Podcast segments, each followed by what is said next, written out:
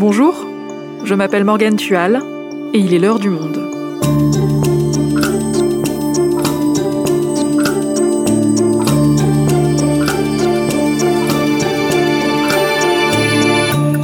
Aujourd'hui, les discussions sur l'irresponsabilité pénale s'ouvrent à l'Assemblée nationale ce mardi 21 septembre. Alors on va revenir sur cette question complexe. La folie exonère-t-elle de toute condamnation? Autrement dit, peut-on commettre un crime et ne pas être condamné? On va en parler avec Anne Chemin. Elle est journaliste au service Idées du Monde et elle s'est donnée pour mission de mettre à mal ce que nous prenons pour des évidences. Nous échangerons aussi avec Jean-Baptiste Jacquin, journaliste à la rubrique Justice du Monde, qui nous expliquera le projet de loi examiné par les députés. Faut-il juger les fous? Un épisode produit par Adèle Ponticelli. Réalisation Amandine Robillard.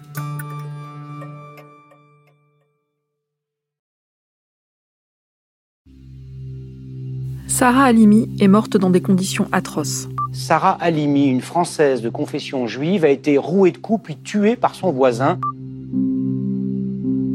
Cela se passe en avril 2017. Kobili Traoré, 27 ans et de confession musulmane, fait irruption chez elle, en pleine nuit, après avoir consommé du cannabis. Il la frappe avec une extrême violence, avant de la jeter par la fenêtre du troisième étage. Deux ans et demi plus tard, en décembre 2019, la Cour d'appel de Paris le déclare pénalement irresponsable les expertises ont conclu que l'homme était, au moment des faits, en proie à une bouffée délirante. Justice pour Sarah L'émotion est immense. On ne peut pas tuer et être impuni sous prétexte euh, qu'on a une bouffée délirante parce qu'on a fumé trois joints. Dans les médias, le frère de Sarah Halimi raconte le drame avec des détails difficiles à entendre. L'assassin a massacré, torturé ma sœur. Il lui a cassé tous les os du visage. Il l'a jetée vivante. Vous comprenez, c'est terrible. On attendait que la justice soit prononcée. Quelque part, on a tué une deuxième fois ma sœur. Au cours d'un voyage en Israël, le président Emmanuel Macron donne lui aussi son avis sur l'affaire. Ce que nous apprend ce qui vient de se passer, c'est que même si à la fin, le juge devait décider que la responsabilité pénale n'est pas là, le besoin de procès, lui, est là le besoin que toutes les voix s'expriment, se disent. Mais en avril 2021, la Cour de cassation confirme l'irresponsabilité pénale de Kobili Traoré tout en entérinant le caractère antisémite du crime. Dans la foulée, plusieurs élus proposent de modifier la loi et déposent trois textes au Sénat. Le ministre de la Justice, Éric Dupont-Moretti, s'empare lui aussi du dossier et annonce de son côté un projet de loi. Le sujet est devenu éminemment politique.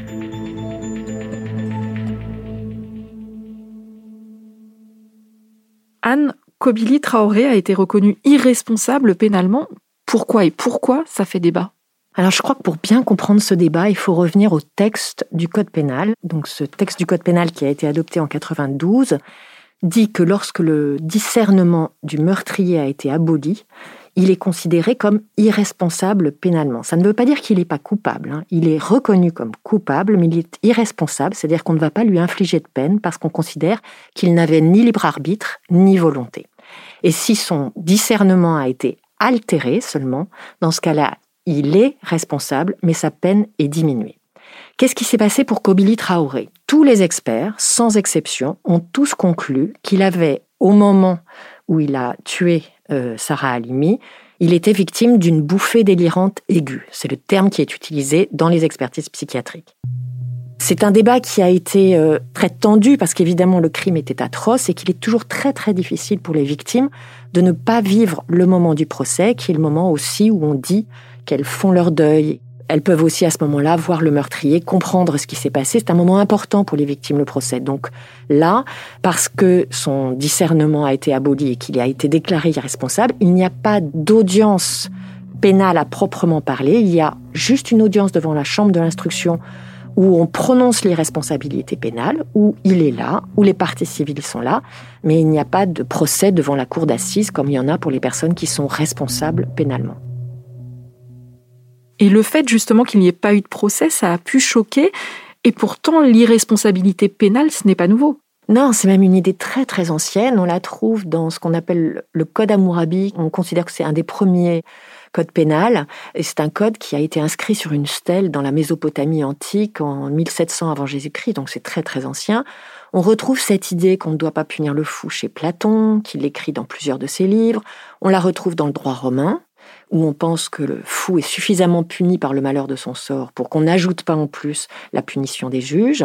Et on la retrouve pendant le Moyen Âge. Et il faut attendre en fait la fin du XVIIIe siècle pour que euh, ce principe soit non seulement appliqué par les juges, mais inscrit solennellement dans la loi. Pourquoi Qu'est-ce qui se passe à ce moment-là? C'est la pensée des Lumières qui change la donne?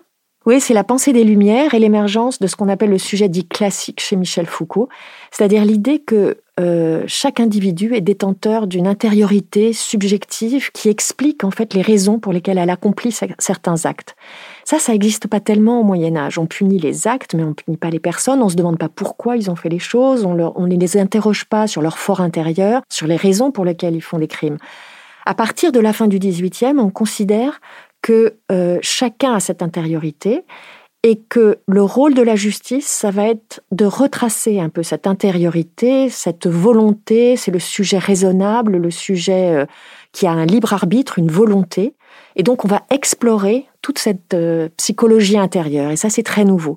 C'est le moment aussi où naît l'aliénisme, qui est l'ancêtre de la psychiatrie, et qui va lui aussi s'interroger euh, sur la question de la folie, et qui va dire, ces gens ne sont pas des bêtes dangereuses, ce sont des malades, il faut les soigner. Tout ça, ça va produire une réflexion sur le concept de responsabilité. Et concrètement, ça change quoi? Eh bien, concrètement, ça veut dire qu'en 1810, on inscrit dans le code pénal un article qui, pour la première fois, va dire il n'y a ni crime ni délit lorsque le meurtrier était en état de démence au moment des faits. Donc on va faire une distinction entre les criminels sains d'esprit qui vont aller en prison et les criminels qui sont des malades mentaux qui vont aller dans les asiles. Et on demande aux juges et aux experts psychiatres qui n'existent pas encore, donc c'est plutôt des médecins, de tracer dossier après dossier la frontière entre ces aliénés qui doivent aller à l'asile et ces meurtriers sains d'esprit qui vont aller en prison.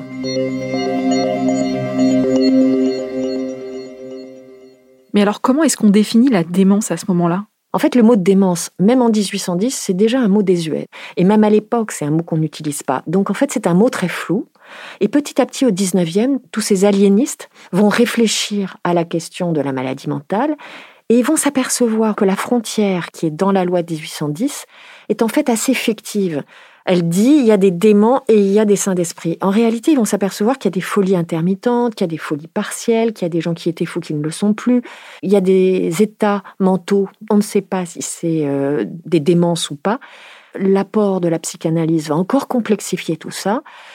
Et donc, euh, petit à petit, les aliénistes du 19e qui vont devenir les psychiatres vont dire il faudrait avoir un statut intermédiaire, en fait. Il faudrait qu'il y ait une gradation de responsabilité. Parce qu'il y a des gens, moi, je ne sais pas les classer dans saint d'esprit ou démon. Et cette demande, elle est entendue? Il faudra encore beaucoup de temps, en 1992, dans le nouveau code pénal, on va l'inscrire dans la loi et dire effectivement, il y a trois cas. Il y a une abolition du discernement qui veut dire que il n'y a pas de responsabilité, une altération du discernement qui est intermédiaire, et puis des personnes saines d'esprit qui, elles, sont responsables pénalement.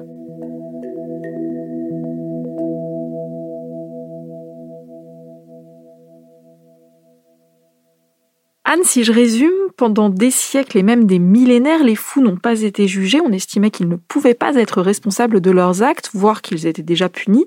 Et puis avec l'ère du rationalisme et l'avènement de la psychiatrie, on va l'inscrire dans le droit.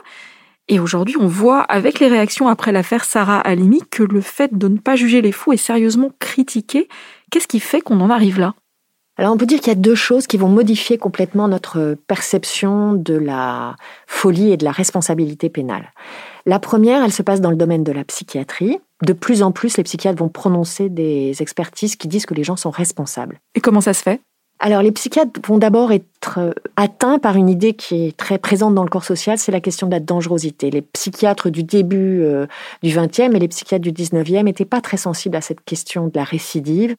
La deuxième chose, c'est une position qui a été prise non pas par le psychanalyste Jacques Lacan, mais par des gens qui ont interprété Lacan et qu'on appelle un peu la vulgate lacanienne, et qui dit que le procès peut être une aide pour le fou et peut avoir des vertus thérapeutiques parce qu'il le met en face de son acte.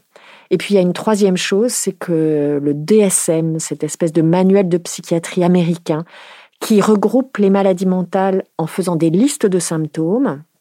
Et pendant les expertises psychiatriques, les psychiatres vont souvent trouver un ou deux symptômes qui permettent de dire que la personne était consciente de sa responsabilité au moment des faits, qu'elle n'avait pas une abolition du discernement. Et ça aussi, ça va nourrir petit à petit des expertises psychiatriques qui vont se prononcer de plus en plus souvent en faveur de la responsabilité pénale. Et donc, dans la pratique, ça fait qu'il y a de moins en moins de non-lieux pour irresponsabilité. Oui, euh, quand on regarde les chiffres, c'est très frappant. Entre 1984 et 2010, la part des non-lieux qui sont liés à des troubles mentaux a été divisée par plus de 4. Anne, tu évoquais plusieurs changements dans la société qui ont mené à cette remise en question de l'irresponsabilité pénale des fous. Là, on a parlé de l'évolution de la psychiatrie. Quels sont les autres changements? En fait, le changement majeur, en plus de la psychiatrie, c'est la question des victimes. Les victimes, pendant très longtemps, euh, au 19e et au début du 20e, ce sont vraiment les grandes figures négligées du procès pénal. Le procès est vraiment organisé autour de la figure du délinquant et pas de celle de la victime.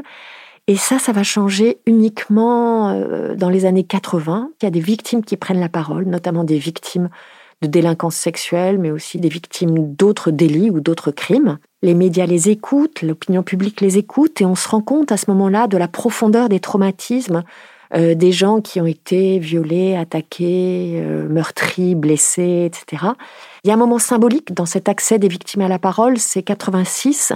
C'est un débat qui est organisé par les dossiers de l'écran sur la question de l'inceste. Il y a trois victimes sur le plateau, deux sont de dos, euh, elles ne veulent pas révéler leur identité. La troisième s'appelle Eva Thomas, elle vient de publier un livre sur l'inceste. Elle a été violée par son père.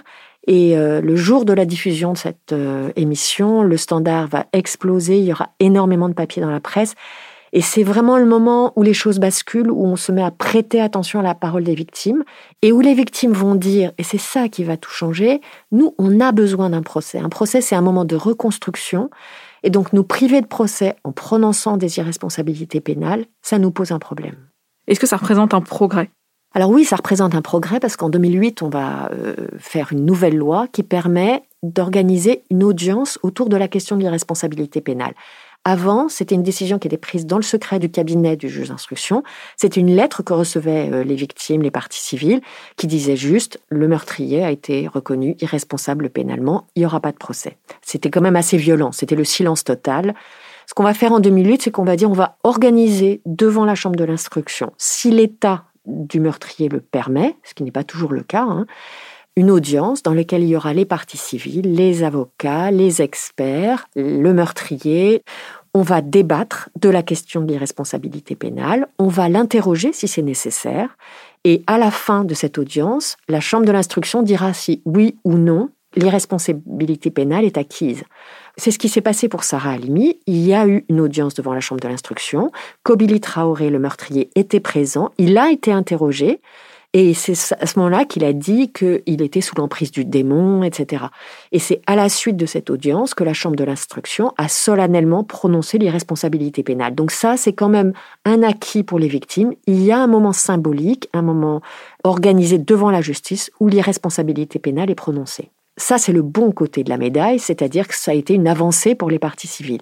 Mais il y a aussi eu le revers de la médaille, qui a été l'émergence de ce que Denis Salas a appelé euh, le populisme pénal, c'est-à-dire l'instrumentalisation de la cause des victimes par des discours politiques qui ont demandé plus de répression. C'est-à-dire, qu'est-ce qui s'est passé précisément?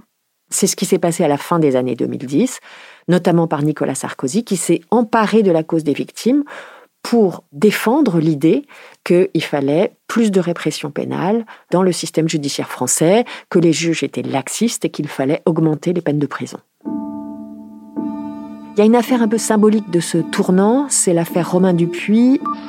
Romain Dupuis, le jour de son arrestation, un mois et demi après le double meurtre de l'hôpital de Pau, où une aide-soignante et une infirmière sont assassinées à l'arme blanche, l'une égorgée et l'autre décapitée. Une audience qui va remettre sur le devant de la scène la récente suggestion de Nicolas Sarkozy. Le président proposait en effet de changer la loi afin de pouvoir juger les criminels considérés comme fous. Et au moment de son procès, on voit bien que l'opinion publique et le climat euh, a basculé. C'est que la figure du fou était associée jusque-là à la question de la maladie. Et là, tout à coup, elle va être associée à celle de la dangerosité. C'est l'ennemi public numéro un. Euh, et il y a des tas de gens à l'époque qui n'admettent pas qu'il soit reconnu irresponsable et qui demandent à ce qu'il soit jugé. Et c'est tout ce climat et puis des affaires terribles comme celle-ci ou celle de Sarah Halimi qui vont mener aujourd'hui à un nouveau projet de loi. Oui, en fait, petit à petit, on s'aperçoit que l'idée de l'irresponsabilité pénale est de moins en moins bien acceptée par le corps social. Elle est considérée comme une forme de clémence. Et les victimes aujourd'hui euh, n'acceptent pas en fait que la personne ne soit non seulement pas jugée mais pas punie, puisque ces personnes ne vont pas en prison, elles vont dans des hôpitaux psychiatriques. C'est pas facile de sortir d'un hôpital psychiatrique après un crime, mais je crois qu'il y a l'idée d'une indulgence qui est aujourd'hui de moins en moins bien acceptée. Merci Anne. Merci Morgane.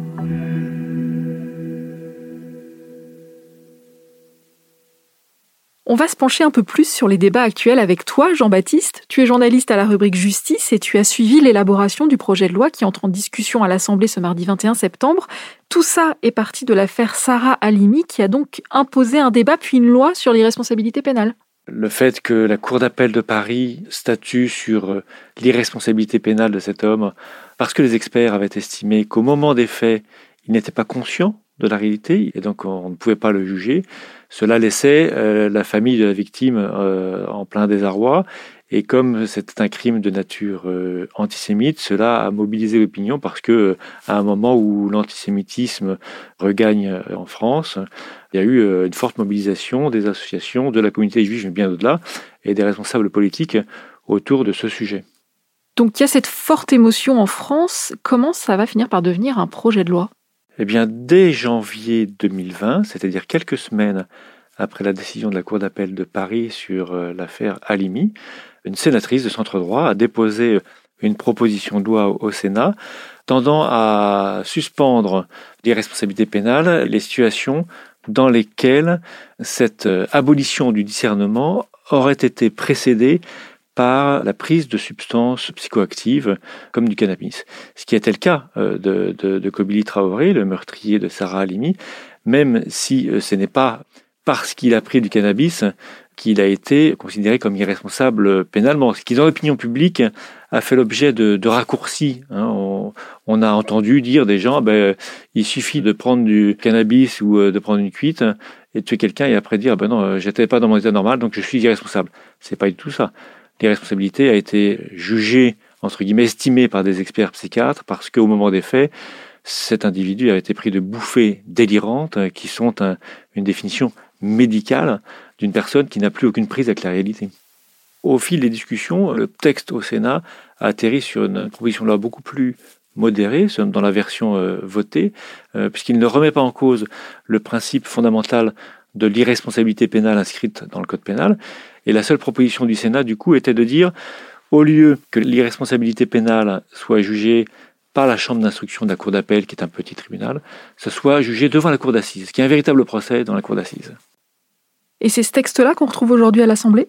Non, parce que euh, Éric Dupont-Moretti, ministre de la Justice, à la demande d'Emmanuel Macron, a concocté son propre projet, qui est de nature un peu différente notamment parce qu'il a affirmé qu'il ne souhaitait pas, si la personne est considérée comme irresponsable, donc euh, un peu folle, qu'elle ne se retrouve pas dans le box des accusés. On ne va pas juger des fous qui ne pourront pas être en mesure de répondre aux questions.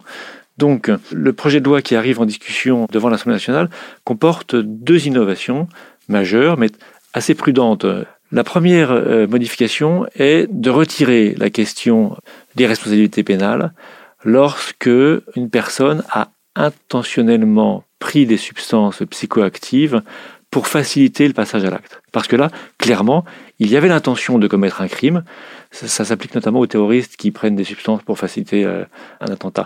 Il y a l'intention manifeste, donc elle existe, donc on peut euh, justifier que même si au moment des faits, il était suffisamment perturbé pour ne plus avoir conscience de ce qu'il faisait, que le projet criminel existait et donc il est responsable.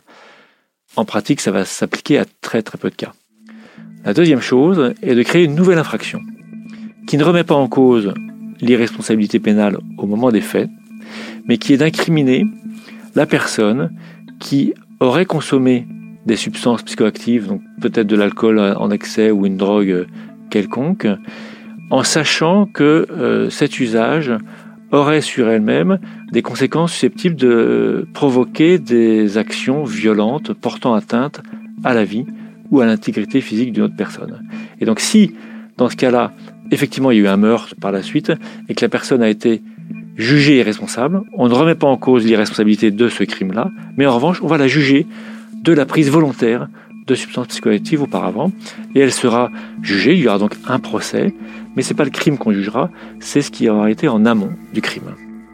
Et les peines sont susceptibles d'aller jusqu'à 10 ans de prison, qui est en termes correctionnels la peine la plus lourde.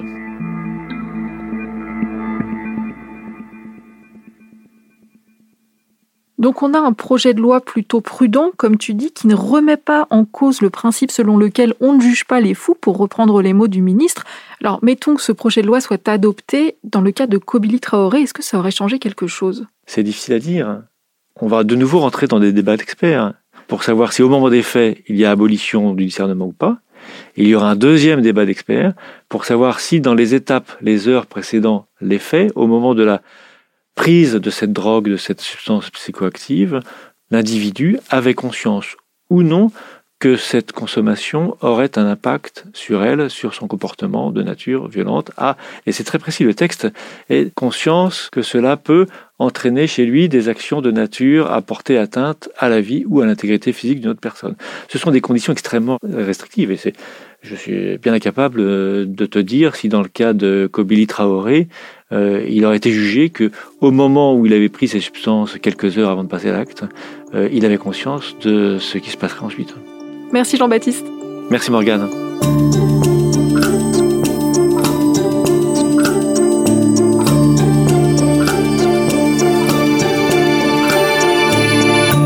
Si vous souhaitez en savoir plus, vous pouvez aller consulter les articles d'Anne Chemin et de Jean-Baptiste Jacquin sur le sujet dans la rubrique Justice de notre site lemonde.fr. C'est la fin de l'heure du monde, le podcast quotidien d'actualité proposé par le journal Le Monde et Spotify. Pour ne rater aucun épisode, vous pouvez vous abonner gratuitement au podcast sur Spotify ou nous retrouver chaque jour sur le site et l'application lemonde.fr.